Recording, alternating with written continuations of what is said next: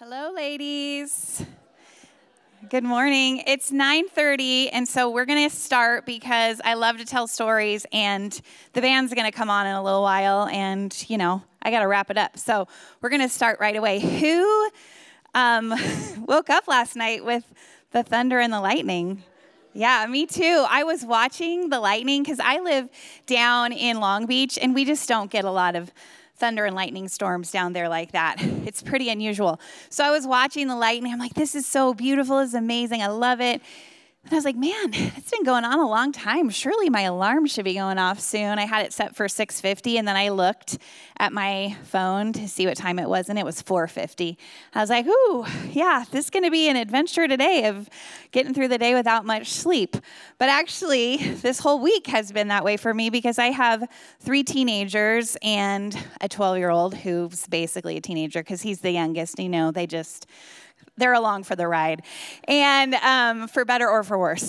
so one of my teens, though, is walking through heartbreak, which um, you know that means there's a lot of late night conversations. Because here's the thing about teens that I've discovered is they really love to talk to you like after 11 p.m. It's so sweet, but also sometimes I'm like, guys, I'm kind of getting old now. I, I need to sleep.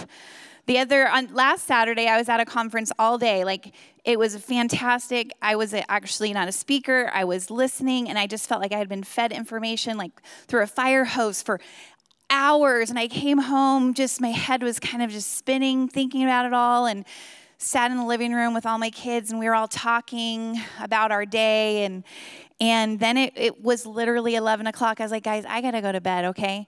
And um, I went into my room and they literally followed me in there and just stood around the I was in bed with the covers on. My bra was off. I was like it's lights out. Come on. And they still wanted to talk. Um, but that's that's okay because you know what? We were pursuing connection. And the reality is pursuing connection a lot of times is going to be inconvenient. It's going to be inconvenient. It's going to require sacrifice. It's going to require staying up late or getting up early. It's going to require maybe getting muddy or your car getting muddy. Um, it might require peeing in the woods. I know some of you are like, all right, I'm out of this conference. I'm out of here, this seminar, rather. It's going to be inconvenient, but it's so worth it because we are built for connection. We are built for relationship. And we live in a time right now where there are so many opportunities for us to feel connected to things, to feel really busy with all of the stuff, right? Activities to take part in, classes, emails to answer, podcasts to listen to, causes to champion. But what can happen is we can make our life so full of all the things that we don't really have time to pursue relationship and really cultivate relationship because it does take time. It's not just inconvenient, it's an investment in our time. And what can happen then is that we're so busy feeling connected to things, but not realizing that we aren't truly, and then we can feel lonely. And in those times and spaces of loneliness, I think Satan really goes to work in our hearts. He allows us to get lost in our thoughts and our fears or become discouraged, and we don't have anybody else out there as a voice to say, That's not the truth. Don't listen to him. We need connection. That's what God created us for. That's why it matters. So that's what we're going to talk about today. And we're going to talk about it in a way that um, sometimes seems strange to people because I'm going to talk about creating connection through adventure. But like I said last night when I introduced this seminar is adventure is the vehicle, connection is the goal. So don't get lost and think, "Oh, I'm not an adventurous person." That's just the vehicle. That's the way we're going to get there. We can all get there and there's all different kinds of adventure. They don't all require peeing in the woods. So if that's not you, you're good. Um, I have three sons, so there, so there will be several references to um, potty talk because that's just my world. Um, I know you guys can hang; you can handle it. All right, it won't be it won't be too bad. Because here's the thing: um, as a mom of four, three boys and one girl, Being connected to my kids, of course, is so important to me. I want to cultivate connection with them. Uh, I, I know that creating lasting connection with them is my ultimate goal. I don't want us to just, you know, we're together until they're 18 and they get out of there. I want us to be connected through their whole life. And that's really a countercultural idea lifetime connection as families. It's not what the world is saying is possible. In fact, the world is kind of telling us that's impossible. Kids grow up and start hating their parents. Parents start hating their kids. People get divorced. They end up alone. And the world wants you to think lasting connection is not possible, but I just don't believe that that has to be our story. And I remember when my kids were all little, I was pregnant with my fourth, so I had three little ones. They were five, three, and one. And um, we would go to the grocery store. And I remember being at Trader Joe's specifically because you know the, the aisles at Trader Joe's are so narrow. And my kids would like want to fan out behind me. And I would say, single file, ducks in a row, ducks in a row. And so we'd be walking and they'd be like supposed to be in a single file line behind me. And inevitably, every time someone would say to me, Oh, your kids are so cute. You have your hands full. And I would be like, Yes, I do. And then always someone would say, But just wait till they're teenagers. And it was like the doom and gloom just rained on my parade of my cute little ducks in a row. And they would tell me stories about how awful it was for them and how awful it was going to be for me. And I would get discouraged, but I also am a little bit rebellious. So I would be fired up and be like, you know what? That's not going to be our story. I don't want to grow up with my kids and then we don't like each other anymore. I mean, I know that's going to happen a little bit here and there, but all the time, really? That's all I have to look forward to after these years I've put in of changing diapers and nursing forever. Like, I don't get any good times with them when they're older. No way. And so I determined in my heart that we would have a different story. But I knew it wasn't going to just happen accidentally. It was going to take really a lot of intention. I think sometimes we feel because we're related to people or we spend time with them that we automatically will have a relationship with them. They're my kids, of course we'll have a relationship. He's my husband, of course we'll have a relationship. She's my mom, he's my dad, of course we'll have a relationship. We work together, we're friends, we hang out. And we just think it happens automatically, but that's not the case. Building relationship and connection takes intentional effort. It takes time, it takes thought. And thankfully for me, I had parents who really modeled that well. They did a great job cultivating connection with my family. We didn't take a lot of expensive vacations. It wasn't Disney World or even Disneyland all the time and that was where the magic happened. In fact, as a kid, we went on one one vacation, like real proper vacation that I can remember because that was what we could afford. But we did go to the beach a lot because it was a close drive. We went on bike rides with my dad. He even made taking a trip to the dump after we cleaned junk out of the backyard fun. He had this song that we thought was magic Here's the song. To the dump, to the dump, to the dump, dump, dump, to the dump, to the dump, to the dump, dump, dump, to the dump, to the dump, to the dump, dump, dump, to the dump, dump, dump. And we were like, I was like five, and I was like, oh my gosh, I love that song. Building connection does not take splash and flash, but it does take time and presence. And maybe singing silly songs with your kids that they'll remember when they're 47 you don't have to create magic all the time, but you do have to be there. You do have to show up. So I thought, well, how can I show up for my kids? What lights me up and what lights them up? And I decided we would go on adventures because with four kids under six, I needed to get out of the house sometimes.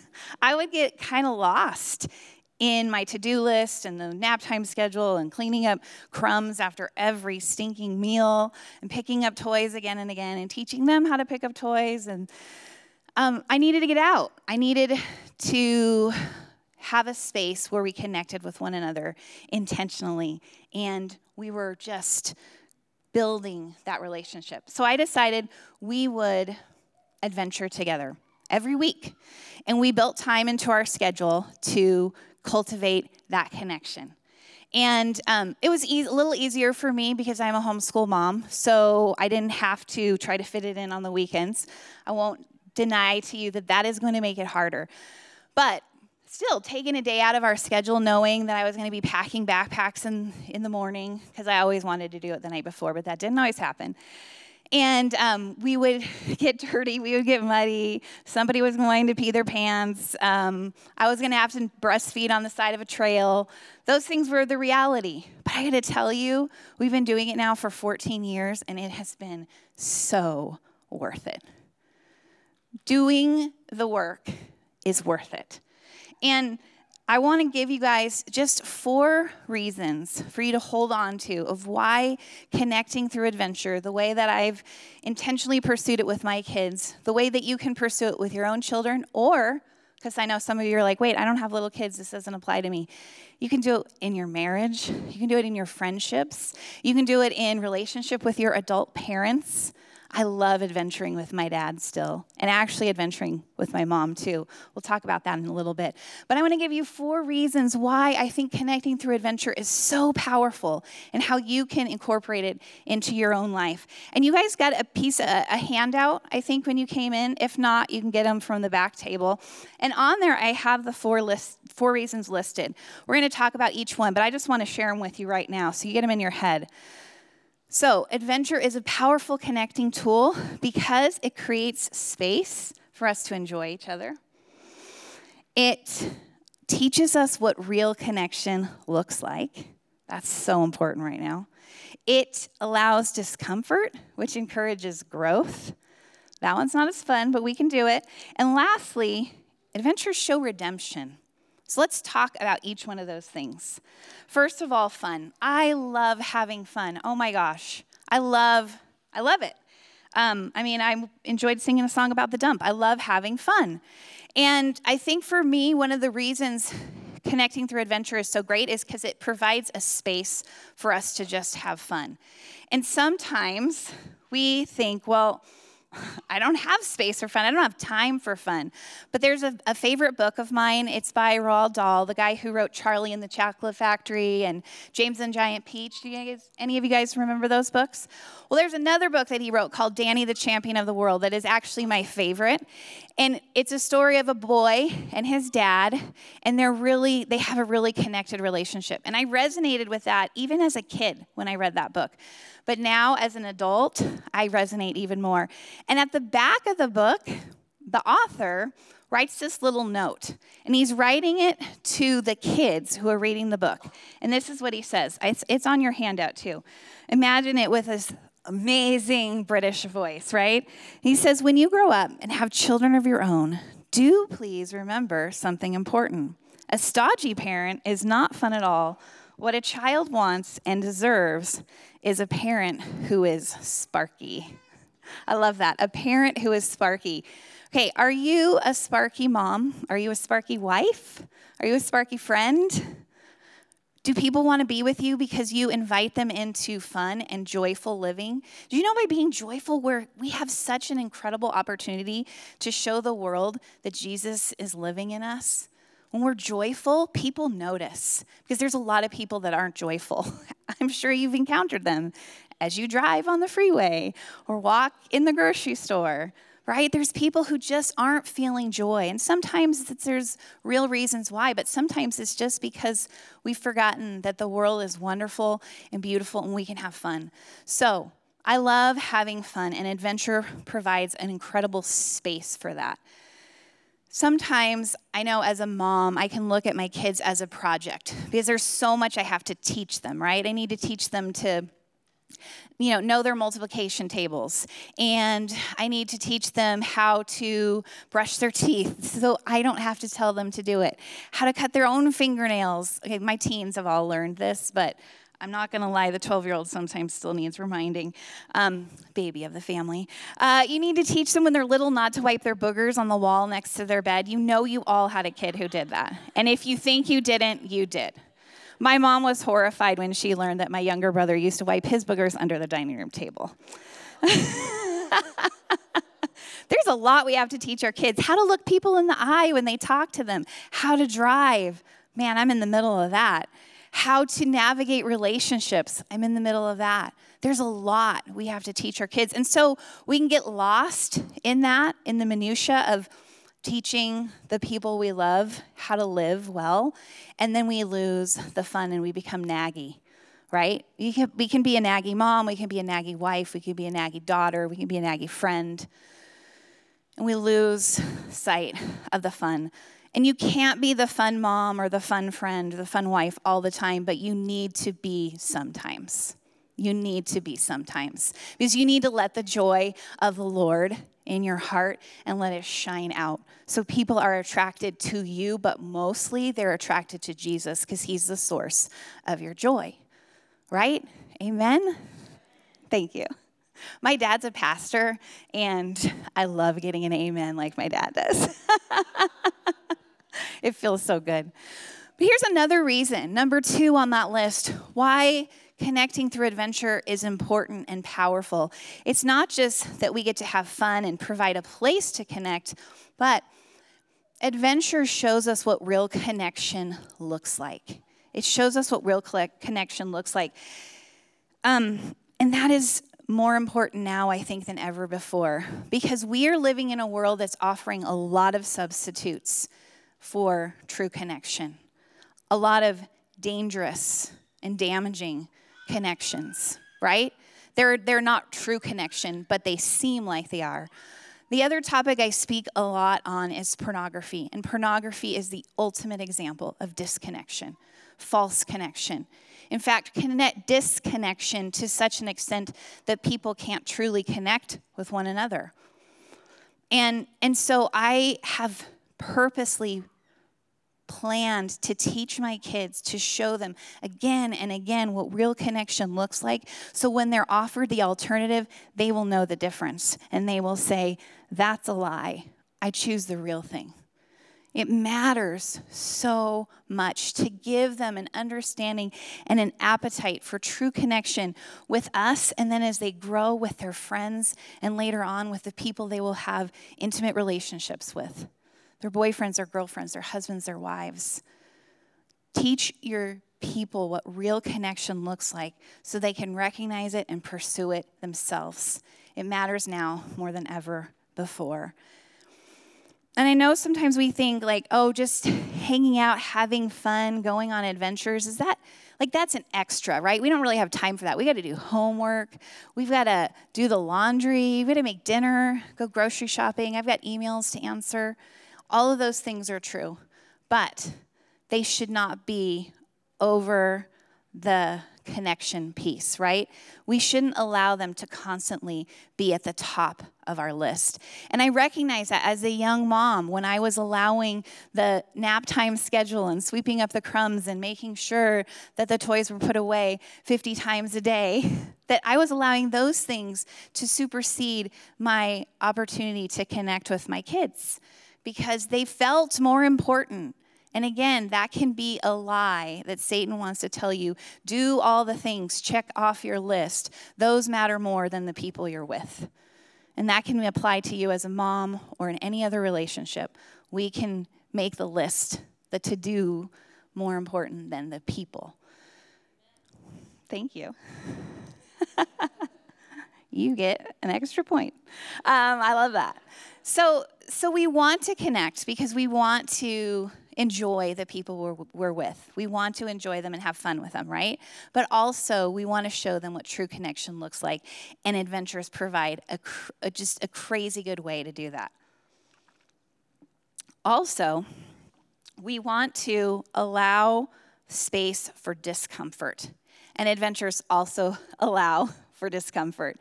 And that one seems less important, I mean, less, less um, pleasant. It seems unpleasant in, in many cases. But we need to allow time for discomfort because that's where we grow. We grow in discomfort. Our kids grow in discomfort. Even other relationships like our marriages, our relationship with our adult parents, we grow in discomfort. And, and I'm going to be honest, I love being comfortable. In 2020, we got air conditioning in our house. First time in my entire life I had had air conditioning. Here's what happened my husband had to work from home because 2020. And at the end of summer, he goes, It is horrible in this house in the summer. And I'm like, Amen. he didn't realize because he was never home. He was home, I mean, he was at work all day in air conditioning, and he didn't realize just how bad it really got in there. But after he experienced the adventure of discomfort, he was like, I'm going to do something about this. So we figured out in our budget a way to get air conditioning, and it has been the best thing in the world. My middle age hormones are singing the Hallelujah chorus all the time. Um, and my kids will be like, Why is it freezing in here? I'm like, Put on a sweater because mom needs to be comfortable. so clearly, I like comfort. But discomfort, all those years when I didn't have air conditioning, I was growing. I was learning to deal with my heat rage. And um, here's the deal when we are experiencing discomfort, we grow on our own, but we also grow together. Discomfort pushes us together. So when we're experiencing discomfort together through adventure, that's a wonderful way for us to cultivate connection. And an example of this in my life that I've experienced with my children over and over again is while we go hiking. And we hike a lot. We love it most of the time. My youngest, especially, beloved Davy, I love him. I'm going to tell a lot of stories about that poor kid, but we love him. We adore him. But he is just, he's just a unique guy. and he doesn't particularly love hiking, especially if there's a big hill. And he'll say at that point, like shooting like daggers out of his eyes to because we hike with a lot of other moms and he'll say who picked this hike because he wants to like let that person know he is not happy. so one year, he was like eight at the time. We were hiking up a big hill. It was really hot. I didn't particularly like it either. I don't like being hot. And um, honestly, I wanted to just get myself up the hill and get to the place where there was going to be shade and we were going to rest and have lunch and it was going to be great. But I had David, who was walking way behind me, lagging and just hating everybody and everything. And um, I knew because the Holy Spirit reminded me that gentleness brings people closer to me than harshness ever does. And my flesh wanted to say to him, Littler kids than you are doing this hike. What is wrong with you? Be a man. He was eight, right? That's what I wanted to say because I was uncomfortable. I was unhappy. But I knew gentleness was going to pull him closer to me and to my heart, unite us in that moment. And so I said, I know this is hard. I know you don't like this, but I will hold your hand. I will hold your backpack for five minutes, and then you can have, have a turn. I'll give you a piece of gum. I'll sing with you. I'll pray with you. I will stay with you. And it wasn't like at that moment he like squared his shoulder and was like, Thanks, mom, I can do it. You're amazing. He didn't say that at all. He was just like, I hate this hike. And that's reality sometimes. He was uncomfortable. I was uncomfortable. But we made it to the top of the hill slowly. And when we got to the top, I said, David, I just bent down to look right in his eyes. I was like, buddy, you did it. I know that you thought it was hard. I know you didn't want to, but we did it. We did it together. And I'm so proud of you. And he looked at me and he said, Mom, the Lord gives the weary strength. I was like, Yes, he does. Amen. And then he just ran off. I was like, Wow, he's listening. He's listening. But here's the lesson that I think was so valuable in that moment was not just that David could get to the top of the hill, but that I was doing it with him. Because climbing a, a, big hill when you're eight isn't that big of a deal. But later on, David has gone and will continue to go through much harder things. And he can look back on all the times that I hiked alongside him and held his backpack for a few minutes, offered him gum, said I'd pray with him.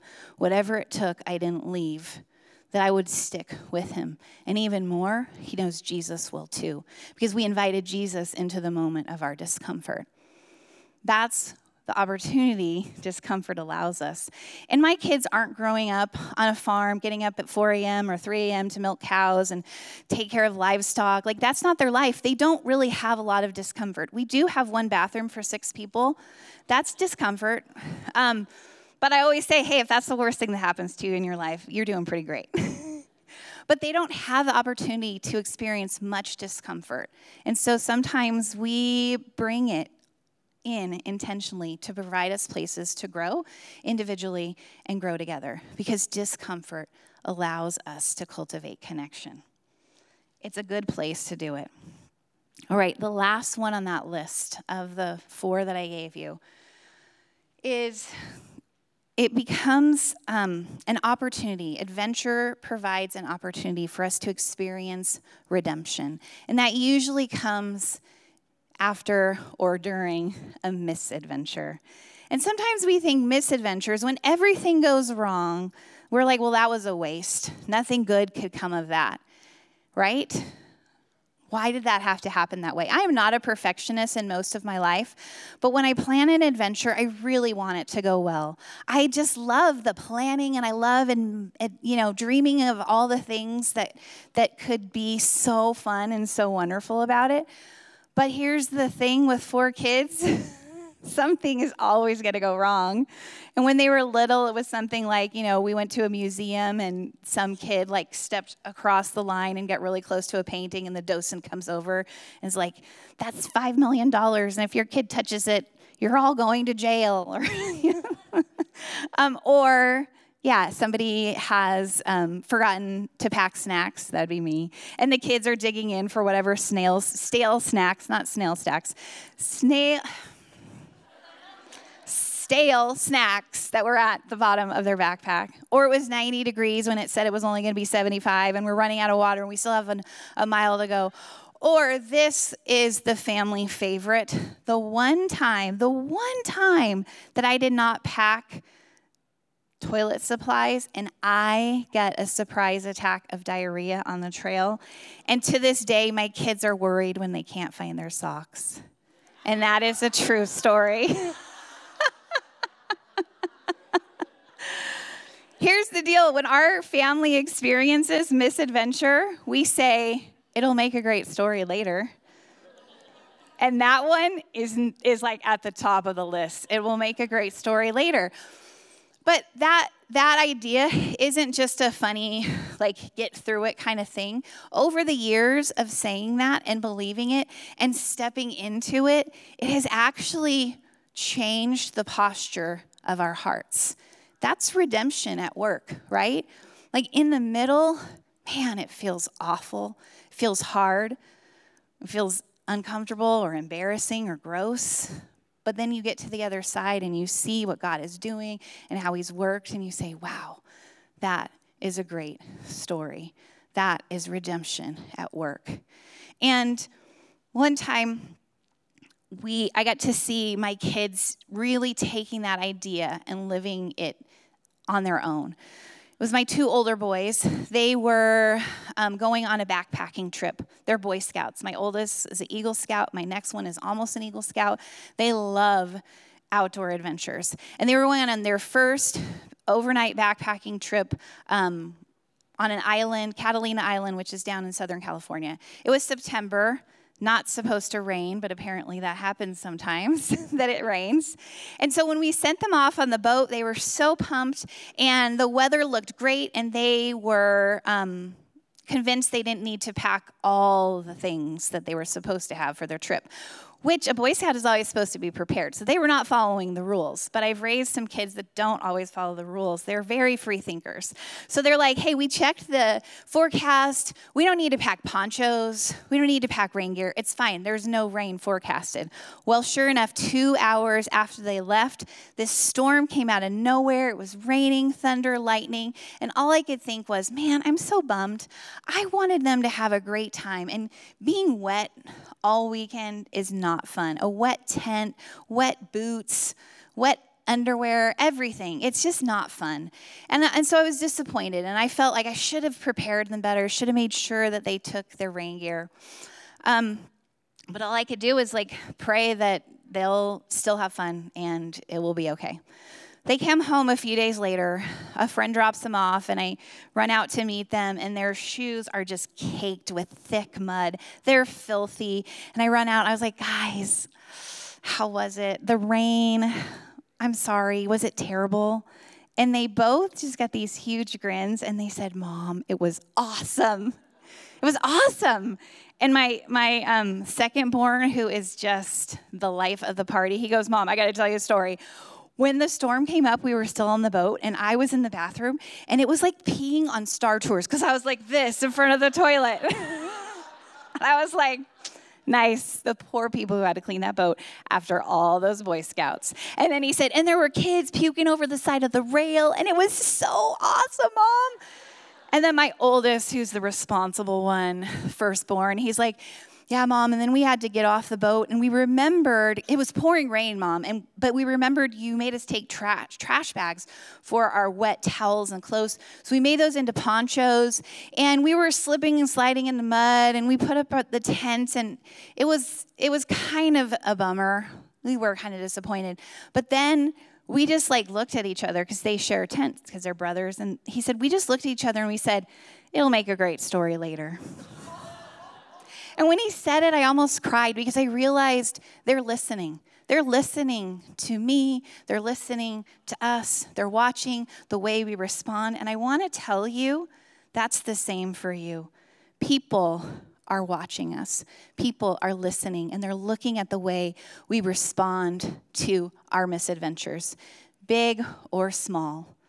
They're looking at us and they want to know wow, they still have the capacity for joy, or if they don't have the capacity for joy in the moment, they have the capacity for hope that there is going to be a great story later. People are watching us. That's the magic of misadventure. We want to write it off and say, oh, we wish it wasn't happening. But God is doing good things in those hard moments.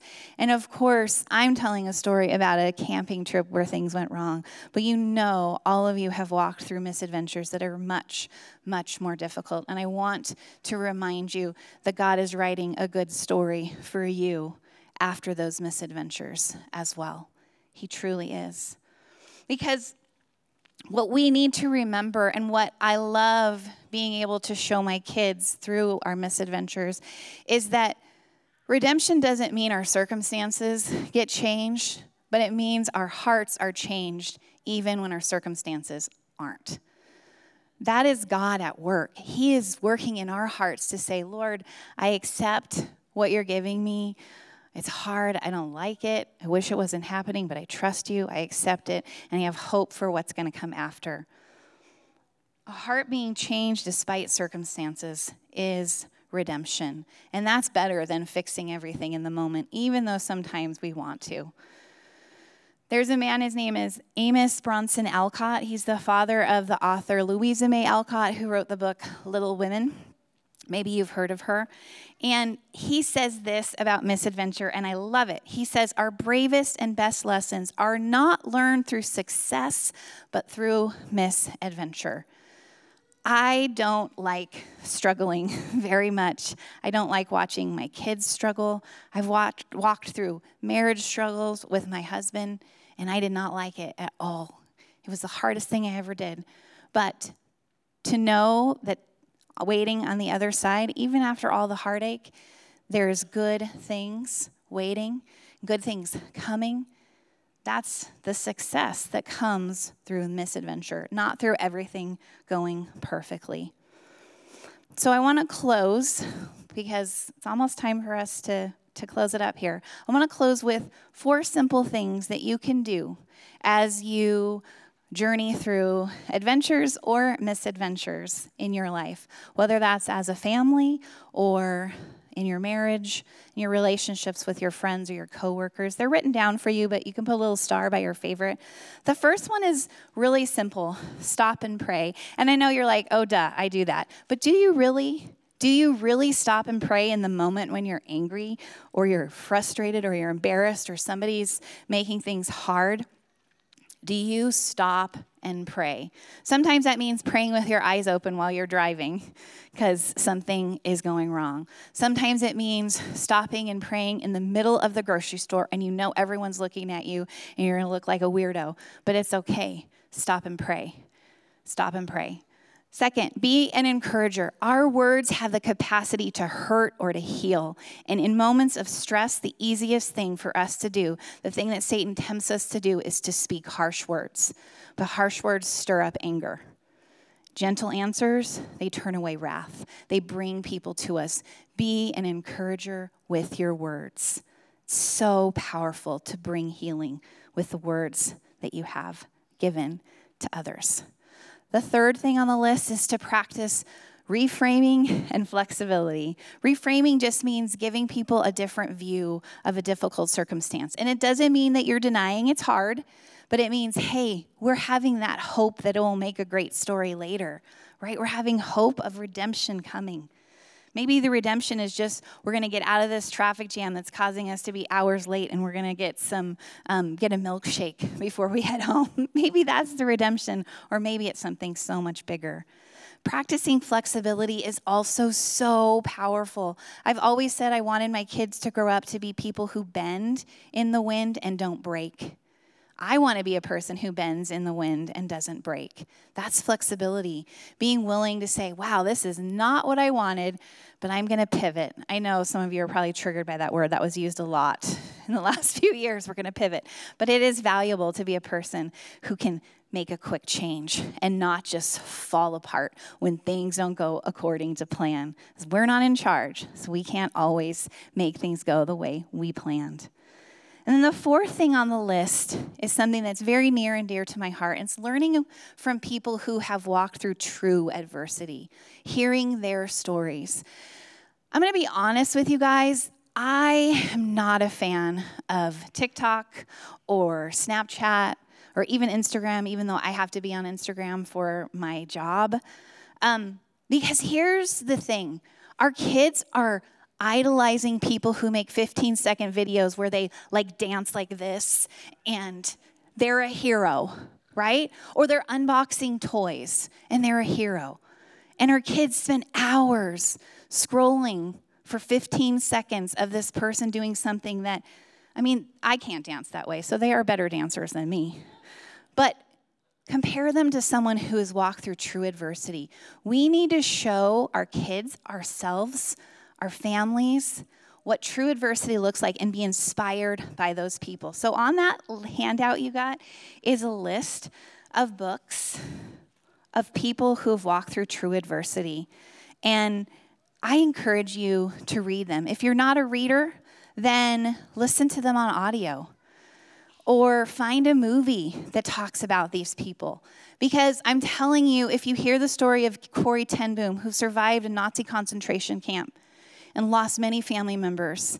And you hear her story about how Jesus changed her heart even in the darkest places. And she came out and she had forgiveness to her enemies. You hear her story, and I guarantee your messed up camping trip or the dinner that burnt or whatever it is that's making you feel less than joyful your perspective is going to change. Fill your hearts with the stories of people who have clung to God in the darkest places. Share them with the people you love and let those inspire you more than a 15 second TikTok video okay? Please, I'm begging you, it really matters. What we feed ourselves, what we feed our children, and I don't just mean what we put in their bellies, but what we feed into their heads and their hearts matters so much. I'm to close with one quote that sort of sums that up. And it's a quote from Mr. Rogers, and he said, What we watch becomes who we are. Now, Mr. Rogers lived long before everybody was carrying a phone in their pocket, right? But he knew about the power of screens. It was a television screen, but he knew it. And he said, What we watch is what we become. So, what your children, what your family, the people that you spend time with, what they see, what they ingest through their head into their heads into their heart even how they what they see in your reactions and how you're living your life it truly matters and you have the ability to impact them for good and you can do that through adventures like we talked about today or some other way that lights you up. But pursue connection because it truly is life changing it's what we need. It's how god designed us to be. Thanks.